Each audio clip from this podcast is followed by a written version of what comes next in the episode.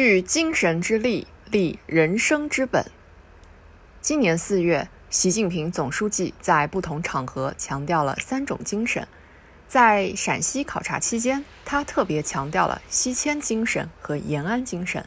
在给参与东方红一号任务的老科学家回信时，他提到了要弘扬两弹一星精神。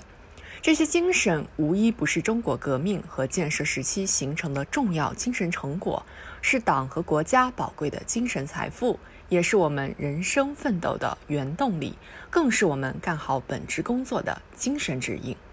要不断地弘扬爱岗敬业、忠于职守精神，勇于担当、甘于奉献精神，坚韧不拔、锲而不舍精神，积极乐观、昂扬向上精神。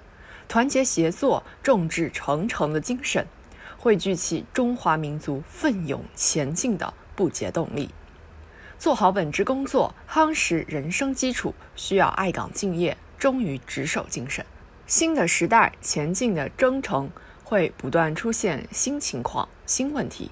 作为一名普通人，必须虚心向书本学习，向实践学习，向身边的人学习。学习所在岗位的各种业务知识，将工作理论和业务知识学深、学透、学精。要带着问题，带着思考干工作，要勤于钻研，善于发现问题，将认真对待每一项工作当做立足本职岗位、提升自我素养的重要方法，在平凡岗位上真正实现自我价值。做好本职工作，夯实人生基础，需要勇于担当。甘于奉献精神，不怕善小，不怕示威。我们每一个人播下一颗担当的种子，汇集起来，就会支撑起民族复兴的伟业。盘点战役主战场上的身影，那些逆行而上的天使白，日夜坚守的卫士蓝，随处可见的志愿红，逆风前行的环卫黄，勇挑重担的迷彩绿。他们不是什么从天而降的英雄。而是一群普普通通的老百姓，但他们都明白国家兴亡匹夫有责，自觉地把个人命运与国家的前途命运紧密相连。对照榜样，我们应该学会担当和奉献。有所担当，精神就不会涣散；对人对事就会尽心尽力。勇于担当，就会敬畏人生的每一步，做到全心全意，人的一生才真的不会碌碌无为。做好本职工作，夯实人生基础，需要坚韧不拔、锲而不舍精神。伟大的成就源自厚积薄发和坚韧不拔。